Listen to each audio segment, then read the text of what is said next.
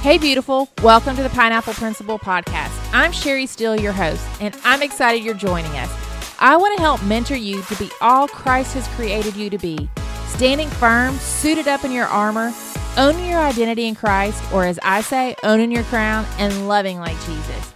If what you hear encourages, uplifts, and makes you want to dig deeper into your relationship with Jesus, make sure to subscribe wherever you listen and follow us for more encouragement on Instagram at Pineapple Principle. Now for today's show. Hey, y'all, I am so honored to have you joining us today. It is truly, truly an honor that you give us time out of your day to encourage you on your walk with Jesus. And, you know, I am so excited to jump into episode number 55 today. You know, a few weeks ago, the hubby and I were at the beach to celebrate his dad's 82nd birthday and with his and his siblings were there and you know it was a great um sabbath for me. I read a book, I listened to podcasts, I watched a little TV, took some naps and I took multiple walks on the beach. One morning while I was on a walk, I was checking out the shells like I always do. I'm looking to see if I can find anything different, anything cool, because I have this really big glass jar from IKEA that has some sand that I brought home once from the beach. I don't remember which one.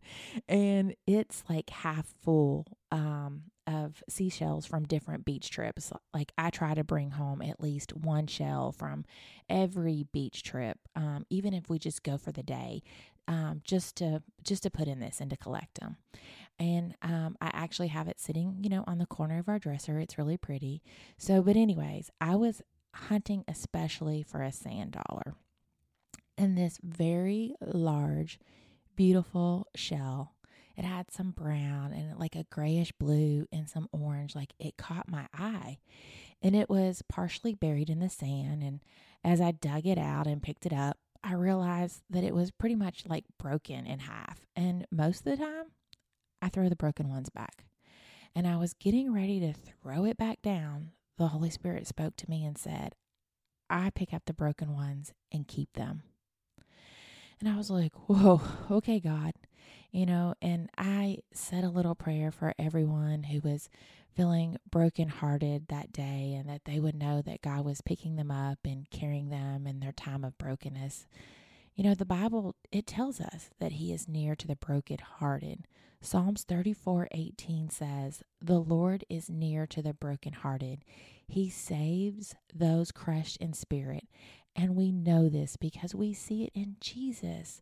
You know, while he was doing his ministry for those 33 years, he was so compassionate of those who were broken. You know, remember, he cried when he heard Lazarus had died. And then in and also in Luke in chapter 4, while he was traveling, a coffin with a woman's only son was being carried out, and, and she was a widow, so she was going to be all alone. And when Jesus saw her, he had compassion for her and said, Don't weep. And then he touched that open coffin and said to the man, Get up. And that guy sat up and began talking, and Jesus took him to his mother. You know, that is just two examples of how he cares for us in our brokenness. You know, when we feel broken and alone, He is there always. He is so faithful to us. He is there when we are down in that valley, just like when we are up on the mountaintop. Isaiah 53 4 through 5 reads like this Yet it was our weakness He carried. It was our sorrows that weighed him down. And we thought his troubles were a punishment from God, a punishment for his own sins. But he was pierced for our rebellion, crushed for our sins. He was beaten so we could be whole, and he was whipped so we could be healed. So when you're feeling broken, you know, and at some point, if you've never felt that way, you will, because we were never promised life would be easy. But go to the one who can heal your brokenness. He's always ready to pick you up and carry you. Just lift your arms to him. We hope today's show encouraged you and gave you a few aha moments. Most importantly, have you digging deeper into your relationship with Jesus. Make sure to check out the show notes for any scriptures or books we mentioned. If you love the podcast, please share it with a friend or on Instagram and even tag us. We would love for you to leave a rating where you listen to podcasts. It helps others to find us. We would also love to know who our listeners are, and you can do that by finding us on Instagram or our website, pineappleprinciple.org. Until next time, keep your armor on, own your crown, and love like Jesus.